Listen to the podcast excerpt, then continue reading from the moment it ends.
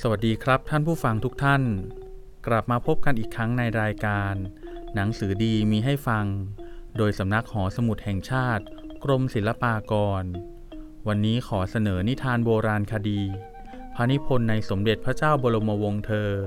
กรมพระยาดำรงราชานุภาพนิทานที่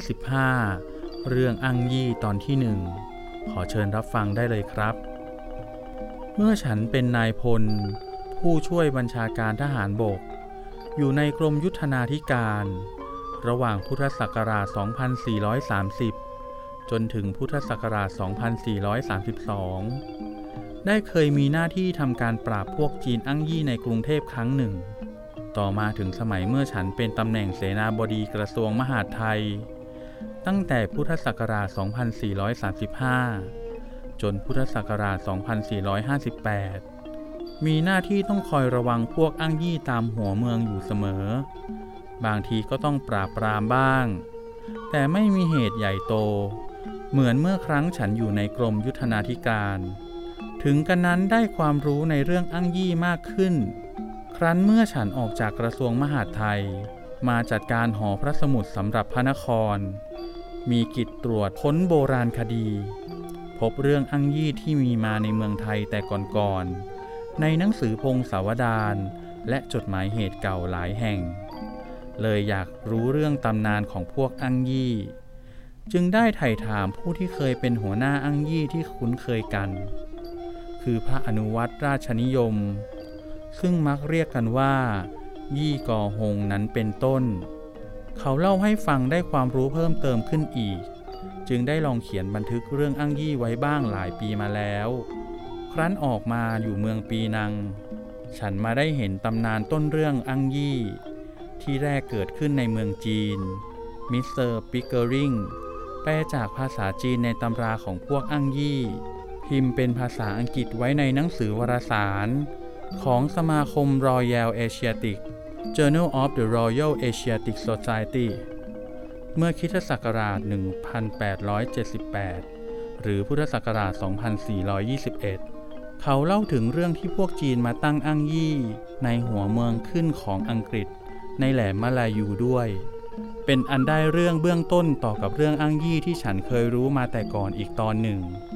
จึงลองรวมเนื้อความเรื่องอั่งยี่เขียนนิทานเรื่องนี้เหตุที่เกิดพวกอั่งยี่ในเมืองจีนเมื่อพวกเหม่งจูได้เมืองจีนไว้ในอำนาจตั้งราชวงศ์ใต้เชงครองเมืองจีนแล้วถึงพุทธศักราช 2207 พระเจ้าคังฮีได้เสวยราชเป็นรัชกาลที่2ในรัชกาลนั้นมีพวกฮวนเฮงโนอยู่ทางทิศตะวันตกยกกองทัพมาตีเมืองจีนเจ้าเมืองกรมการที่รักษาหัวเมืองชายแดนจีนต่อสู้ฆ่าศึกไม่ไหวพระเจ้ากรุงจีนคังฮีจะแต่งกองทัพออกไปจากกรุงปักกิ่งหาตัวแม่ทัพไม่ได้จึงให้ออกประกาศว่าถ้าใครอาสาปราบปรามพวกฮวนได้จะประทานทองเป็นบำเหน็จ 10,000 ตำลึงและจะให้ปกครองผู้คน 10,000 ครัวเป็นบริวารครั้งนั้นที่วัดแห่งหนึ่งอยู่บนภูเขากุ้ยเล้งแขวงเมืองเกี้ยนเล้งในแดนจีนฮกเกี้ยนมีหลวงจีนอยู่ด้วยกัน128องค์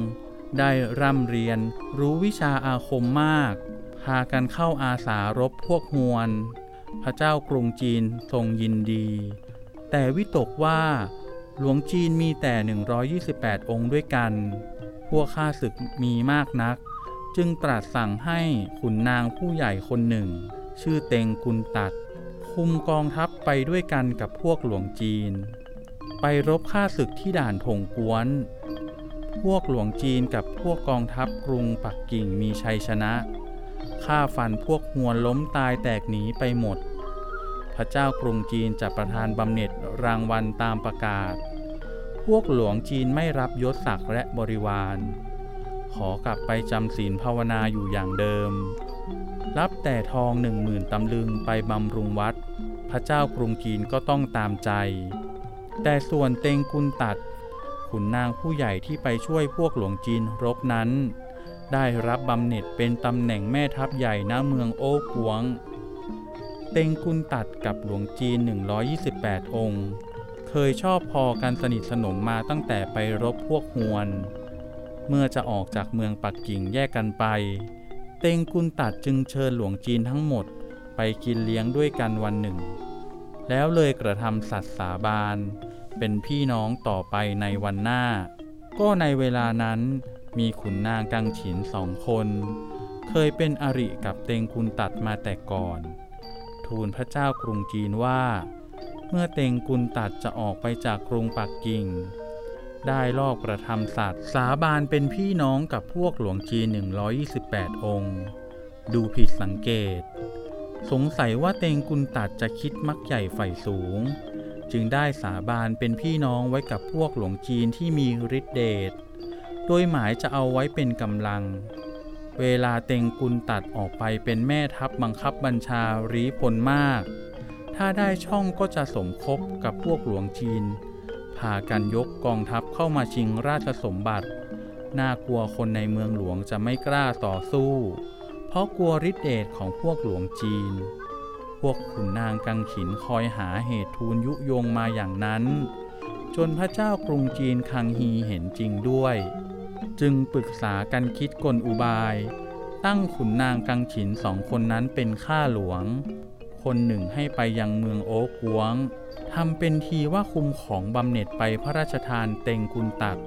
อีกคนหนึ่งให้ไปยังวัดบนภูเขากุ้ยเล้งทำเป็นทีว่าคุมเครื่องราชพีมีสุราบาและเสบียงอาหารเป็นต้นไปพระราชทานแก่พวกหลวงจีน128องค์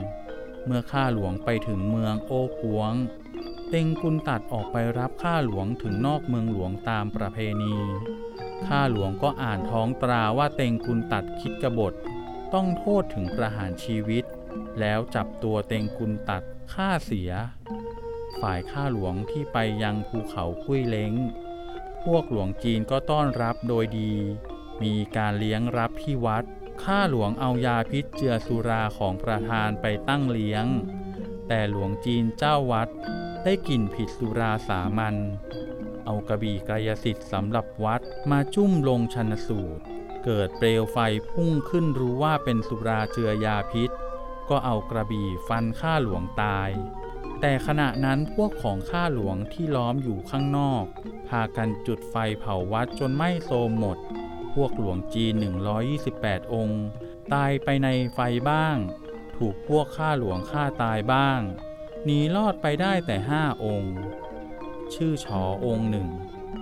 บุงองค์หนึ่งมะองค์หนึ่งโอองค์หนึ่งลิองค์หนึ่งพากันไปซ่อนตัวที่วัดแห่งหนึ่งในแขวงเมืองโอ๊กกวงที่เต็งกุนตัดเคยเป็นแม่ทัพอยู่แต่ก่อนอยู่มาวันหนึ่งหลวงจีน5องค์นั้นลงไปที่ริมลำธารและเห็นกระถางธูปรูป3ขามีหู2ข้างใบหนึ่งลอยมาในน้ำกำลังมีควันธูปขึ้นไปในอากาศนึกหลากใจจึงไปยกขึ้นมาบนบกพิจารณาดูเห็นมีตัวอักษรอยู่ที่ก้นกระถางธูปนั้น4ตัวว่าอวนเชงหกเหม็งแปลว่ากำจัดเชงเสียกลับยกเหม่งขึ้นนึกสงสัยว่าเทวดาฟ้าและดินจะสั่งให้ทำอย่างนั้นหรืออย่างไรลองเสี่ยงทายดูหลายครั้งก็ปรากฏว่าให้ทำเช่นนั้นทุกครั้งหลวงจีนทั้ง5ประจักษ์แจ้งแก่ใจดังนั้นจึงเอาหญ้าปักต่างธูปที่ในกระถางจุดบูชาแล้วกระทำสัตว์กันตามแบบที่เล่าปีกวนอูเตียวหุยสัญญากันแต่ก่อนว่าจะช่วยกันทำนุบำรุงแผ่นดินและจะกำจัดราชวงศ์ใต้เชงเอาบ้านเมืองคืนให้แก่ราชวงศ์ใต้เหม็งตามเดิมเมื่อปฏิญาณกันแล้วเห็นสมุดตำราพยากรณ์มีอยู่ในก้นกระถางธูปด้วยก็พากันยินดียิ่งนักแต่ในขณะนั้นเองพวกข้าหลวงที่เที่ยวติดตามก็ไปถึงจะเข้าล้อมจับพวกหลวงจีนจึงอุ้มกระถางธูปวิ่งหนีไปเผอิญในวันนั้นนางกู้สวยเองเมียเต็งกุนตัด ที่ถูกฆ่าตายพาลูกและญาติพี่น้องออกไปเส้นณที่ฝังศพเต็งกุนตัดในเวลากำลังเส้นอยู่ได้ยินเหมือนเสียงคนแลไปดูเห็นกระบี่เล่มหนึ่งโผล่ขึ้นมาจากแผ่นดินเอามาพิจารณาดูเห็นมีตัวอักษรจารึกที่กลั่นกระบี่ว่าหน่อเล้งตัวแปลว่ามังกรสองตัวชิงดวงมุกดากันและที่ตัวกระบี่ก็มีอักษรจารึกว่า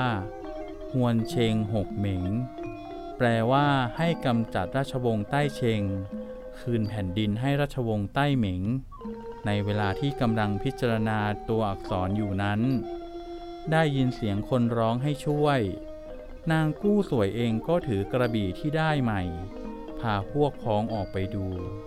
เห็นพวกข้าหลวงกำลังไล่หลวงจีนทั้ง5 องค์มา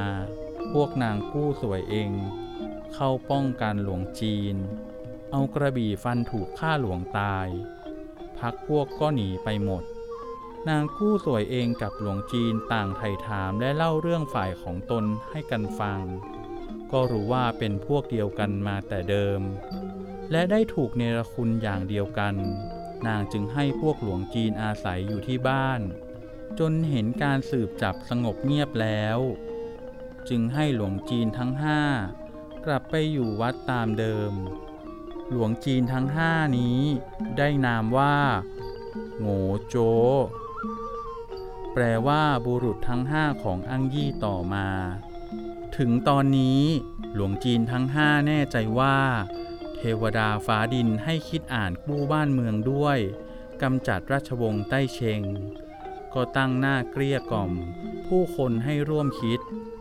ได้พักพวกมากขึ้นแต่กิติศัพท์รู้ไปถึงเจ้าเมืองกรมการก็ให้ออกไปจับหลวงจีนทั้ง5จึงต้องหนีจากเมืองโอ้กวงต่อไปพบนายโจรพวกทหารเสือ5 คนเมื่อพูดจาสนทนากันพวกนายโจรเลื่อมใสรับจะพาโจรบริวารของตนมาเข้าพวกด้วยแล้วพาหลวงจีนไปสำนักอยู่ที่ภูเขาเหลงโอ้แปลว่ามังกรเสือในเวลานั้นมีหลวงจีนอีกองค์หนึ่งชื่อตั้งกิ่มน้ำเคยเรียนรู้หนังสือมากจนได้เป็นขุนนางทำราชการอยู่ในกรุงปักกิ่งอยู่มาสังเกตว่าราชวงศ์ใต้เชงปกครองบ้านเมืองไม่เป็นยุติธรรมเกิดท้อใจจึงลาออกจากราชการไปบวชเป็นหลวงจีนจำศีลศึกษาวิชาอาคมของลัทธิศาสนาเต๋าอยู่ณถ้ำแปะเหาะตังแปลว่านกกระสาเผือกจนมีผู้คนนับถือมากวันหนึ่งลูกศิษย์4 คนไปบอกข่าวว่าหลวงจีน5 องค์ได้ของวิเศษคิดอ่านจะกำจัดราชวงศ์ใต้เชงกู้บ้านเมืองหลวงจีนตั้งกิ่มน้ำก็ยินดีพาศิษย์4 คนตามไปยังที่สำนักของหลวงจีน5 องค์ณภูเขามังกรเสือขอสมัครเข้าเป็นพวกร่วมคิดช่วยกู้บ้านเมืองด้วยในพวกที่ไปสมัครนั้นยังมีคนสำคัญอีก2 คนคนหนึ่งเป็นชายหนุ่มชื่อจูฮ่งชักเป็นราชนัดดาของพระเจ้าเซ่งจงในราชวงศ์ใต้เหมิงอีกคนหนึ่งเป็นหลวงจีนชื่อบ้างลุงรูปร่างสูงใหญ่มีกำลังวังชากล้าหาญมากเมื่อรวบรวมพรรคพวกได้มากแล้วพวกคิดการกำจัดราชวงศ์ใต้เชงจึงประชุมกันทำสัตย์สาบานเป็นพี่น้องกันทั้งหมดแล้วยกเจ้าจูฮ่งชักขึ้นเป็นรัชทายาทราชวงศ์ใต้เหมิงตั้งหลวงจีนตั้งกิ่มน้ำซึ่งเป็นผู้มีความรู้มากเป็นอาจารย์หรือจีนแสและตั้งหลวงจีนบ้างลุงเป็นตั้วเฮียแปลว่าพี่ชายใหญ่และเป็นตำแหน่งจอมพลตัวนายนอกจากนั้นก็ให้มีตำแหน่งและคุมหมวดกองต่างๆแล้วพากันยกรีพลไปตั้งอยู่ที่ภูเขาฮ่องหวงแปลว่าภูเขาหงจะเป็นแขวงไหนไม่ปรากฏหวังจะตีเอาบ้านเมืองคืนได้รบกับกองทหารที่ประจำเมืองนั้น รบกันครั้งแรกพวกกบฏมีชัยชนะตีกองทหารหลวงแตกหนีเข้าเมืองแต่รบครั้งหลังเกิดเหตุอัปมงคลขึ้นอย่างแปลกประหลาดโดยในเวลาหลวงจีนบ้างหลุงตัวเฮียขี่ม้าขับพลเข้ารบม้าล้มลงตัวจอมพลตกม้าตายพวกกบฏก็แตกพ่ายพากันหนีกลับไปยังภูเขามังกรเสือหลวงจีนตั้งกิ่มน้ำผู้เป็นอาจารย์เห็นว่าเกิดเหตุอันมิบังควรผิดสังเกตตรวจตำราดูก็รู้ว่าเป็นเพราะชะตาราชวงศ์ใต้เชงยังรุ่งเรืองในตำราว่าศัตรูไม่สามารถจะทำร้ายได้จึงชี้แจงแก่พวกกบฏว่าถ้าจะรบพุ่งต่อไปในเวลานั้นก็ไม่สำเร็จได้ดังประสงค์ต้องเปลี่ยนอุบายเป็นอย่างอื่นและให้พวกที่ทำสัตย์สาบานกันแล้วแยกย้ายกระจายกันไปอยู่โดยลำพังตามหัวเมืองต่างๆและทุกๆคนไปคิดตั้งสมาคมลับขึ้นในตำบลที่ตนไปอยู่หาพวกพี่น้องน้ำสบดร่วมความคิดกันให้มีมากแพร่หลายพอถึงเวลาชะตาราชวงศ์ใต้เชงตกให้พร้อมมือกันเข้าตีบ้านเมืองจึงจะกำจัดราชวงศ์ใต้เชงได้พวกกบฏเห็นชอบด้วยจึงตั้งสมาคมลับให้เรียกชื่อว่าเทียนตี้หวยแปลว่าฟ้าดินมนุษย์หรือเรียกโดยย่ออีกอย่างหนึ่งว่าซาฮะแปลว่าองค์สามคือฟ้าดินมนุษย์และตั้งแบบแผนสมาคมทั้งวิธีสบทสาบานรับสมาชิกและข้อบังคับสำหรับสมาชิกกับทั้งกิริยาอาการที่จะแสดงความลับกันในระหว่างสมาชิกให้รู้ว่าเป็นพวกเดียวกันจึงเกิดสมาคมลับที่ไทยเราเรียกว่าอั้งยี่ขึ้นในเมืองจีนด้วยประการฉะนี้รัฐบาลจีนรู้ว่าใครเป็นพวกอั้งยี่ก็จับฆ่าเสียถึงอย่างนั้นพวกสมาคมเทียนตี้หวยหรือซาฮะก็มีอยู่ในเมืองจีนสืบมารัฐบาลทำลายล้างไม่หมดได้อั้งยี่ในแหลมมารายูในหนังสือฝรั่งแต่งเขาว่าพวกจีนที่ทิ้งบ้านเมืองไปเที่ยวทำมาหากินตามต่างประเทศล้วนแต่เป็นชาวเมืองชายทะเลภาคใต้และอยู่ในพวกที่เป็นคนขัดสนทั้งนั้นจีนชาวเมืองดอนหรือที่มีทรัพย์สินสมบูรณ์หามีใครทิ้งบ้านเมืองไปเที่ยวหากินตามต่างประเทศไม่และว่าพวกจีนที่ไปหากินตามต่างประเทศนั้นจีนต่างภาษามักชอบไปประเทศต่างกันพวกจีนแต้จิ๋วมักชอบไปเมืองไทยพวกจีนฮกเกี้ยนมักชอบไปเมืองชวามาลายูพวกจีนกวางตุ้งมักชอบไปอเมริกาเมื่ออังกฤษตั้งเมืองสิงคโปร์ตรงกับตอนปลายรัชกาลที่2กรุงรัตนโกสินทร์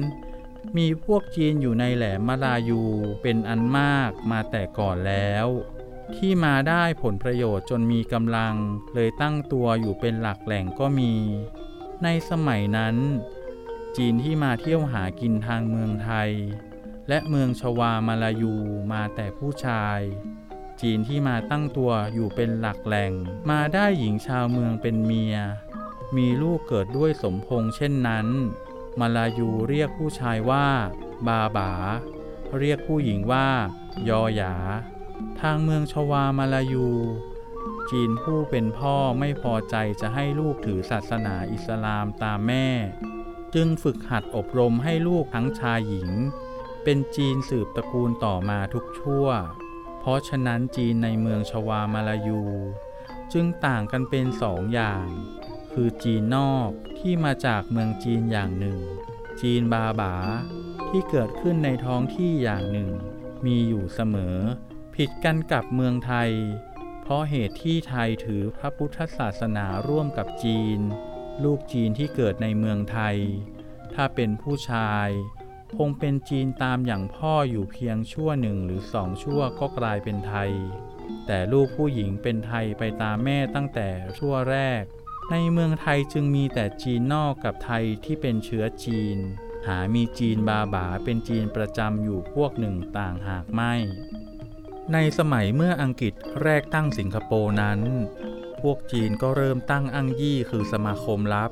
ที่เรียกว่าเทียนตี้หวยหรือซาฮะขึ้นในเมืองมาลายูบ้างแล้วอังกฤษรู้อยู่ว่าวัตถุที่ประสงค์ของพวกอั้งยี่จะกำจัดราชวงศ์ไต้เชงอันเป็นการในเมืองจีนไม่เห็นว่ามีมูลอันใดจะมาตั้งอั้งยี่ในเมืองต่างประเทศสืบถามได้ความว่าพวกจีนมาตั้งอั้งยี่ในเมืองมาลายูไม่เกี่ยวข้องกับเรื่องกำจัดราชวงศ์ไต้เชงเป็นแต่เอาแบบแผนกระบวนสมาคมเทียนตี้หวยในเมืองจีนมาตั้งขึ้นเพื่อจะสงเคราะห์พวกจีนที่มาทำมาหากินทางเมืองมาลายูมิให้ต้องตกยากหรือได้ความเดือดร้อนเพราะถูกพวกมาลายูกดขี่ข่มเหงเท่านั้นอีกประการหนึ่งปรากฏว่าพวกอั้งยี่มีแต่ในพวกจีนนอกแต่พวกจีนที่มาตั้งตัวเป็นหลักแหล่งและพวกจีนบาบาที่เกิดในแหลมมาลายูหาเกี่ยวข้องกับพวกอั้งยี่ไม่อังกฤษเห็นว่าเป็นแต่สมาคมสงเคราะห์กันและกันก็ปล่อยให้มีอั้งยี่อยู่ไม่ห้ามปรามครั้นจำเนียนการนานมาถึงรัชกาลที่ 4กรุงรัตนโกสินทร์เมื่อเศรษฐกิจในแหลมมารายูเจริญขึ้นพวกพ่อค้าที่ขุดแร่ดีบุกและที่ทำเรือกสวนต้องการแรงงานมากขึ้นต่างก็เรียกหาว่าจ้างจีนในเมืองจีนมาเป็นกรรมกรมากขึ้นโดยลำดับจำนวนจีนที่เป็นอั้งยี่ก็มีมากขึ้นและจัดแยกกันเป็นหลายเหล่าจนเหลือกำลังผู้ที่เป็นตัวเฮียหัวหน้าจะว่ากล่าวปกครองได้ไม่มีใครสมัครเป็นตัวเฮียพวกอั้งยี่ก็แยกกันเป็นหลายกงสีเรียกชื่อต่างกันต่างมีแต่ยี่เฮียแปลว่าพี่ที่สองเป็นหัวหน้าเป็นอิสระแก่กันและอั้งยี่ต่างกงสีมักเกิดวิวาทตีรันฟันแทงกันจนรัฐบาลรำคาญแต่จะบังคับให้เลิกอั้งยี่ก็เกรงจะเกิดลำบากโดยอาจจะเป็นเหตุให้พวกจีนในเมืองจีนหวาดหวั่นไม่มารับจ้างเป็นกรรมกรพอต้องการเหมือนแต่ก่อนอย่างหนึ่งและพวกจีนกรรมกรมีมากกว่าแต่ก่อนมากถ้าพวกอั้งยี่ขัดขืนก็ต้องใช้กำลังปราบปราม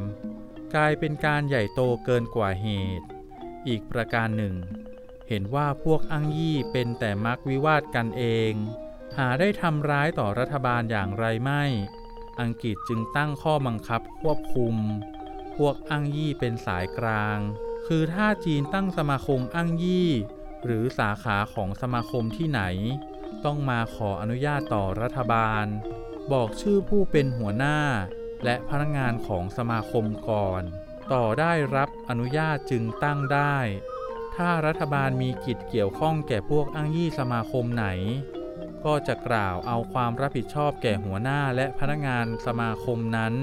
แต่นั้นมาพวกอั้งยี่สมาคมต่างๆก็ตั้งกงสีของสมาคมณที่ต่างๆแพร่หลาย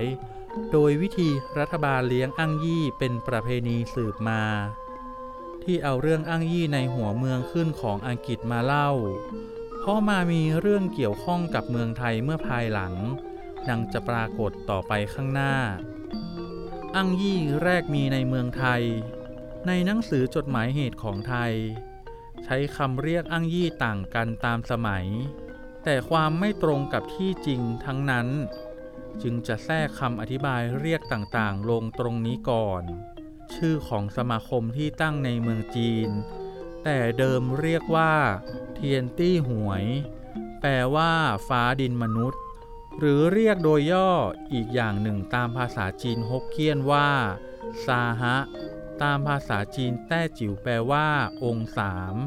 เป็นนามของอั้งยี่ทุกพวกครั้นอั้งยี่แยกกันเป็นหลายกงสีจึงมีชื่อกงสีเรียกต่างกันเช่นว่างี่หิน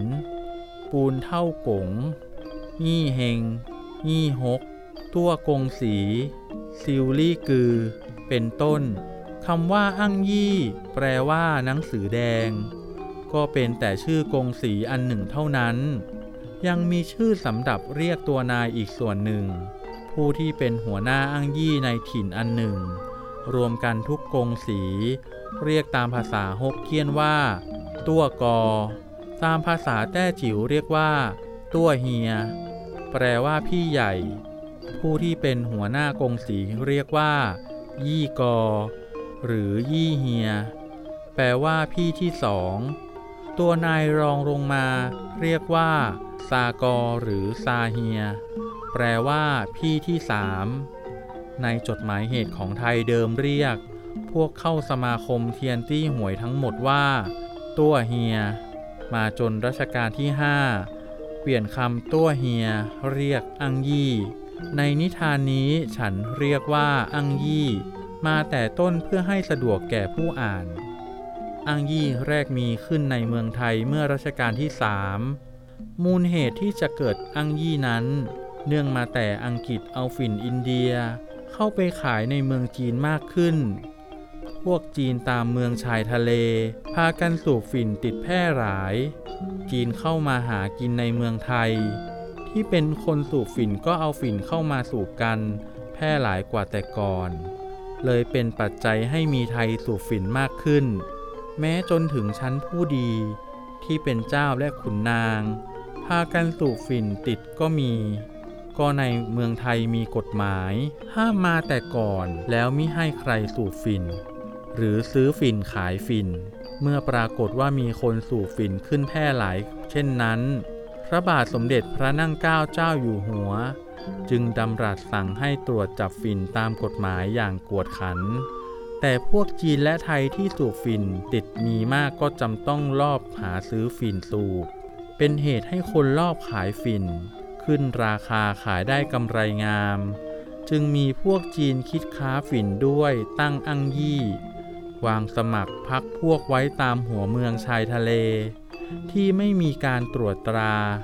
คอยรับฝิ่นจากเรือสำเภาที่มาจากเมืองจีนแล้วเอาปลอมปนกับสินค้าอื่นส่งเข้ามายังกงสีใหญ่ซึ่งตั้งขึ้นตามที่ลี้ลับในหัวเมืองใกล้ๆกรุงเทพลอบขายฝิ่นเป็นรายย่อยเข้ามายังพระนครข้าหลวงสืบรู้ออกไปจับถ้าซ่องไหนมีพรรคพวกมากก็ต่อสู้จนถึงเกิดเหตุรบพุ่งกันหลายครั้งมีปรากฏในหนังสือพงศาวดารว่าเมื่อพุทธศักราช 2385 เกิดอั้งยี่ในแขวงจังหวัดนครชัยศรีและจังหวัดสมุทรสาครแต่ปราบได้โดยไม่ต้องรบพุ่งครั้งหนึ่งต่อนั้นมา2ปีถึงพุทธศักราช 2387พวกอั้งยี่ตั้งซ่องขายฝิ่นขึ้นที่ในป่าแสมริมชายทะเลณตำบลแสมดำในระหว่างปากน้ำบางปะกงกับแขวงจังหวัดสมุทรปราการต่อสู้เจ้าพนักงานจับฝิ่นต้องให้กรมทหารปากน้ำไปปราบยิงพวกอั้งยี่ตายหลายคนและจับตัวหัวหน้าได้อั้งยี่จึงสงบอีกครั้งหนึ่งต่อมาอีก3ปีถึงพุทธศักราช 2390 พวกอั้งยี่ตั้งซ่องขายฝิ่นขึ้นอีกที่ตำบลลัดกรุดแขวงเมืองสมุทรสาครครั้งนี้พวกอั้งยี่มีพรรคพวกมากกว่าแต่ก่อนพระยามหาเทพปานซึ่งเป็นหัวหน้าพนักงานจับฝิ่นออกไปจับเองถูกพวกอั้งยี่ยิงตายจึงโปรดให้สมเด็จเจ้าพระยาบรมมหาประยุรวงศ์เมื่อยังเป็นเจ้าพระยาพระคลังคุมกำลังไปปราบฆ่าพวกอั้งยี่ตายประมาณ400คนและจับตัวหัวหน้าได้จึงสงบปราบพวกอั้งยี่ที่ลัดกรุดได้ไม่ถึงเดือนพอเดือน5พุทธศักราช 2391 พวกอั้งยี่ก็กำเริบขึ้นที่เมืองฉะเชิงเทราคราวนี้ถึงแก่กบฏฆ่าพระยาวิเศษลือชัยผู้ว่าราชการจังหวัดตายแล้วพวกอั้งยี่เข้ายึดเอาป้อมเมืองฉะเชิงเทราไว้เป็นที่มั่นโปรดให้สมเด็จเจ้าพระยาบรมมหาประยุรวงศ์ยกพลจากเมืองสมุทรสาครไปปราบพวกอั้งยี่ที่เมืองฉะเชิงเทราต่อสู้พ่ายแพ้พวกจีนถูกฆ่าตายกว่า 3,000 คนอั้งยี่เมืองฉะเชิงเทราจึงสงบต่อมาอีก2ปีก็สิ้นรัชกาลที่3 อั้งยี่ในเมืองไทยเมื่อรัชกาลที่4เมื่อรัชกาลที่4พระบาทสมเด็จพระจอมเกล้าเจ้าอยู่หัวตรัสปรึกษาเสนาบดีเห็นพร้อมกันว่าการจับฝิ่นเมื่อรัชกาลที่3แม้จับกุมอย่างกวดขันมาหลายปีฝิ่นก็ยังเข้ามาได้เสมอคนสูบฝิ่นก็ยังมีมากไม่หมดไปซ้ำเป็นเหตุให้เกิดอั้งยี่ถึงต้องรบหู้ฆ่าฟันกันหลายครั้งจะใช้วิธีจับฝิ่นอย่างนั้นต่อไปเห็นจะไม่เป็นประโยชน์อันใดจึงเปลี่ยนนโยบายเป็นตั้งภาษีฝิ่นผูกขาดถือเฉพาะแต่รัฐบาลซื้อฝิ่นเข้ามาต้มขายเอากำไรให้จีนซื้อฝิ่นได้ตามใจชอบคงห้ามแต่ไทยมิให้สูบฝิ่นพระบาทสมเด็จพระจอมเกล้าเจ้าอยู่หัวทรงพระราชดำริอีกอย่างหนึ่งว่าที่อั้งยี่หาพรรคพวกได้มากเป็นเพราะพวกจีนที่ไปทำเรือกสวนหรือค้าขายอยู่ตามหัวเมืองมักถูกพวกจีนเจ้าภาษีเบียดเบียนในการเก็บอากรและถูกคนในพื้นเมืองรังแกได้ความเดือดร้อนไม่มีใครจะเกื้อหนุนจึงมักไปพึ่งอั้งยี่ทรงแก้ไขข้อนี้ด้วยให้เลือกหาจีนที่ตั้งตัวได้เป็นหลักแหล่งแล้วและเป็นคนซื่อตรงมีคนนับถือมากตั้งเป็นตำแหน่งปลัดจีนขึ้นในกรมการตามหัวเมืองที่มีจีนมากสำหรับช่วยอุปการะและรับทุกข์ร้อนของพวกจีนขึ้นเสนอต่อรัฐบาลเมื่อทรงแก้ไขด้วยอุบายสองอย่างนั้นเหตุการณ์เรื่องอั้งยี่ก็สงบเงียบมาได้หลายปีแต่ถึงตอนปลายรัชกาลที่4มีอั้งยี่เกิดขึ้นอีกด้วยเหตุอย่างอื่น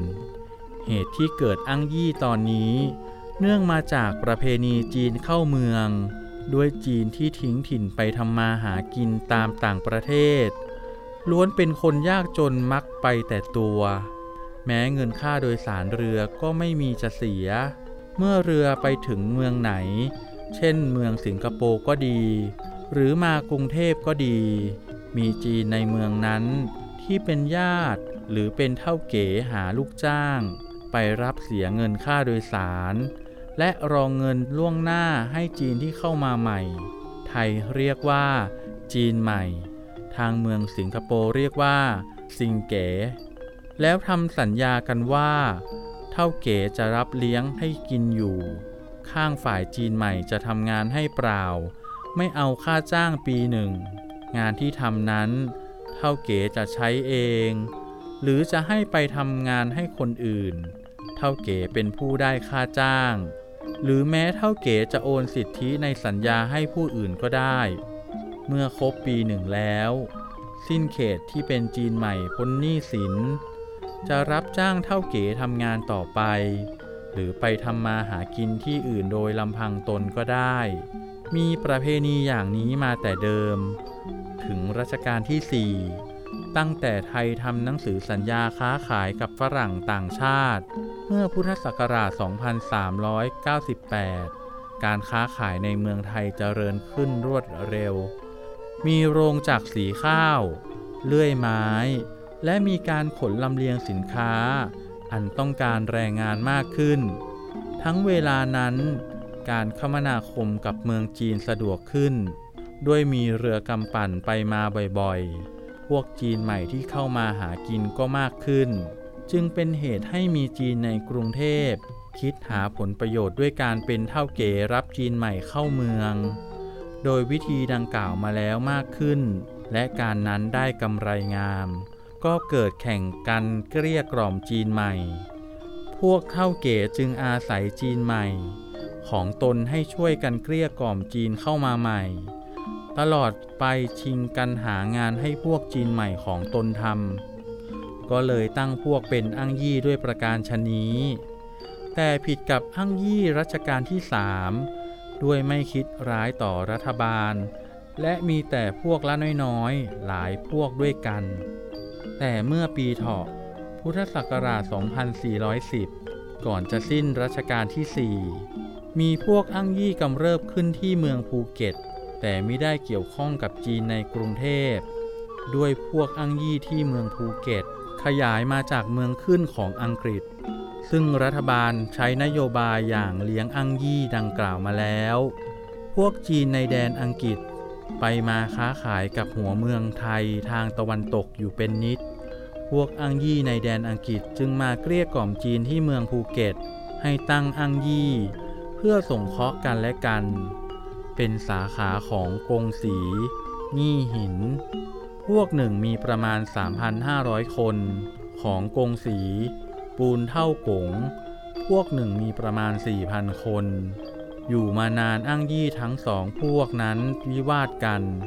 ด้วยชิงสายน้ำที่ทำเหมืองล้างแร่ดีบุกต่างเรียกพวกอั้งยี่ของตนมารบกันที่กลางเมืองผู้ว่าราชการเมืองภูเก็ตห้ามก็ไม่ฟังจะปราบปรามก็ไม่มีกำลังพอการจึงโปรดให้เจ้าพระยาพานุวงศ์เมื่อยังเป็นที่พระยาเทพประชุนปลัดทูลฉลองกระทรวงกลาโหมเป็นข้าหลวงออกไปยังภูเก็ตให้ไปพิจารณาว่ากล่าวเรื่องอั้งยี่วิวาทกันถ้าพวกอั้งยี่ไม่ฟังคำบังคับบัญชาก็ให้เรียกระดมพลตามหัวเมืองปราบปรามด้วยกำลังแต่เมื่อเจ้าพระยาพานุวงศ์ออกไปถึงหัวหน้าอั้งยี่ทั้งสองพวกอ่อนน้อมโดยดีเจ้าพระยาพานุวงศ์ว่ากล่าวระงับเหตุวิวาทเรียบร้อยแล้วพาตัวพวกหัวหน้าอั้งยี่ทั้งสองกงสีรวม9คนเข้ามาสารภาพรับผิดในกรุงเทพจึงโปรดให้ถือน้ำกระทำสัตย์สาบานว่าจะไม่คิดร้ายต่อแผ่นดินแล้วปล่อยตัวกลับไปทำมาหากินอย่างเดิมการระงับอั้งยี่วิวาทกันที่เมืองภูเก็ตครั้งนั้นเป็นเหตุที่ไทยจะเอาวิธีเลี้ยงอั้งยี่อย่างที่อังกฤษจัดตามเมืองในแหลมมาลายูมาใช้ที่เมืองภูเก็ตก่อน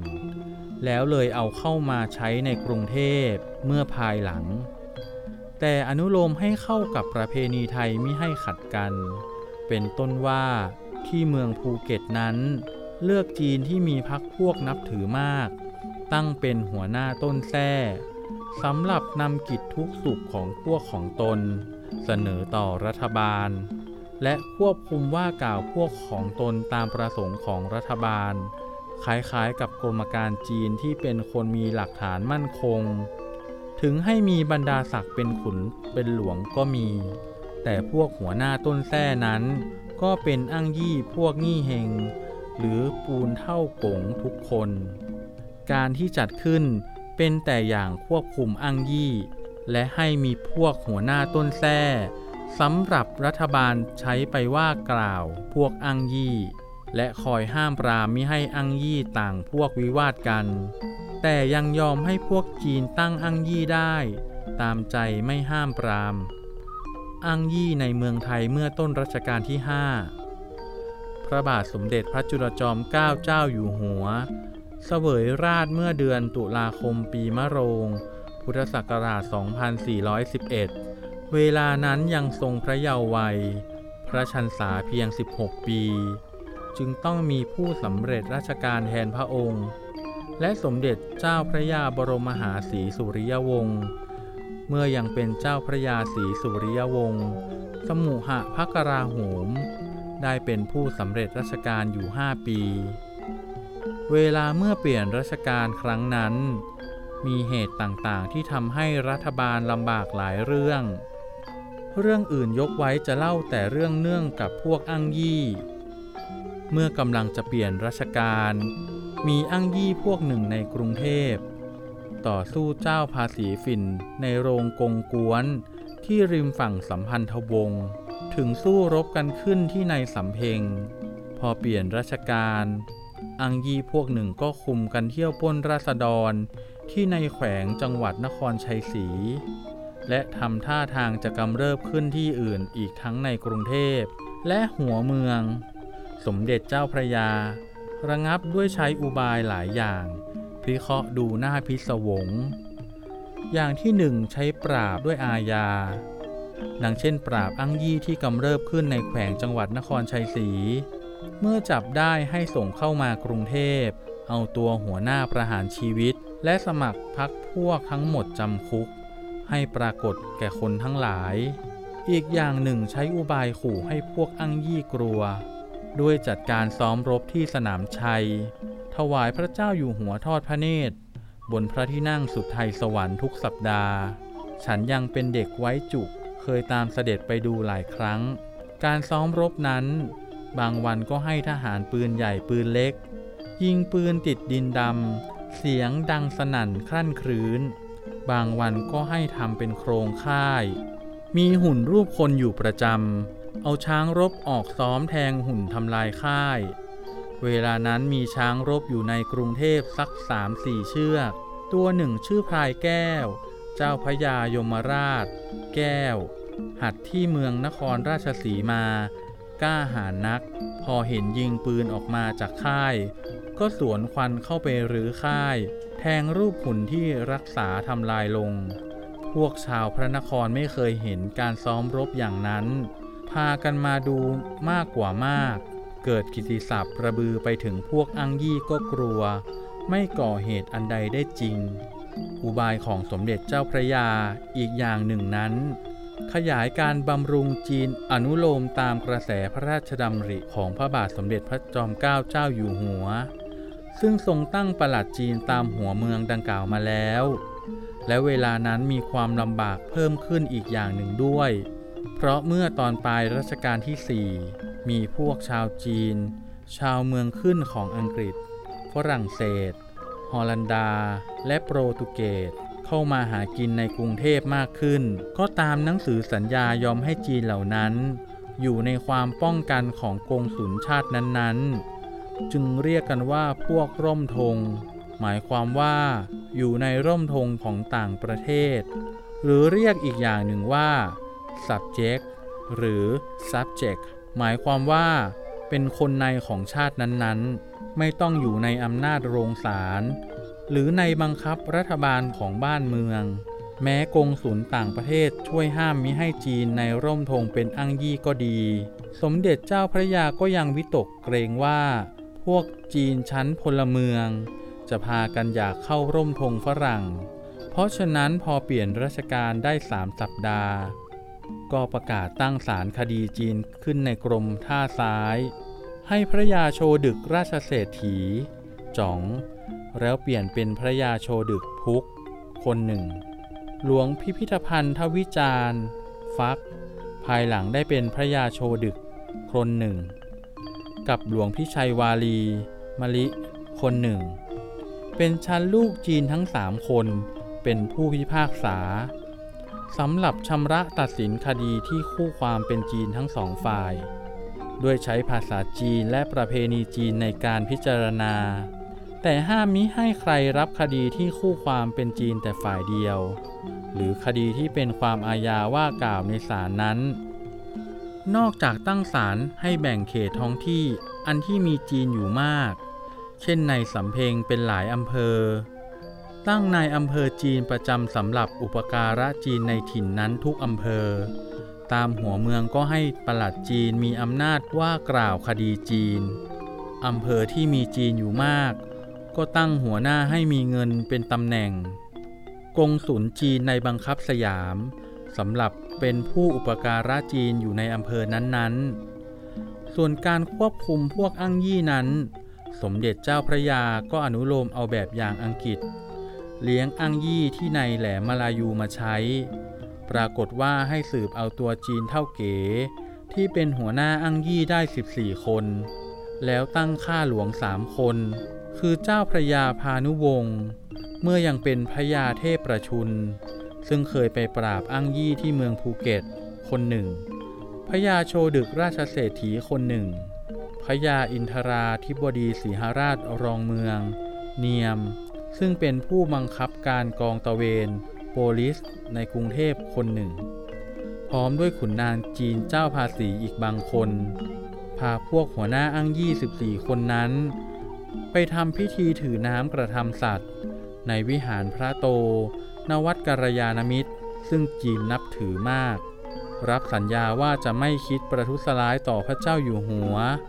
และจะคอยระวังพวกอั้งยี่ของตนมิให้คิดร้ายด้วยแล้วปล่อยตัวไปทั้ง14คนแต่นั้นสมเด็จเจ้าพระยาก็เอาพวกหัวหน้าอั้งยี่เหล่านั้นมาเป็นคนรับใช้สอยของท่าน ให้ตรวจตาว่ากล่าวมิให้พวกอั้งยี่กำเริบก็สำเร็จประโยชน์ได้สมประสงค์พวกอั้งยี่ก็เรียบร้อยเพราะใช้วิธีเลี้ยงอั้งยี่มาตลอดเวลาสมเด็จเจ้าพระยามีอำนาจในราชการแผ่นดินก็จบลงไปแล้วนะครับสำหรับนิทานโบราณคดีนิทานที่15เรื่องอั้งยี่ตอนที่1กลับมารับฟังนิทานโบราณคดีนิทานที่15เรื่องอั้งยี่ตอนที่2ได้ในครั้งต่อไปขอบพระคุณสำหรับการรับฟังสวัสดีครับ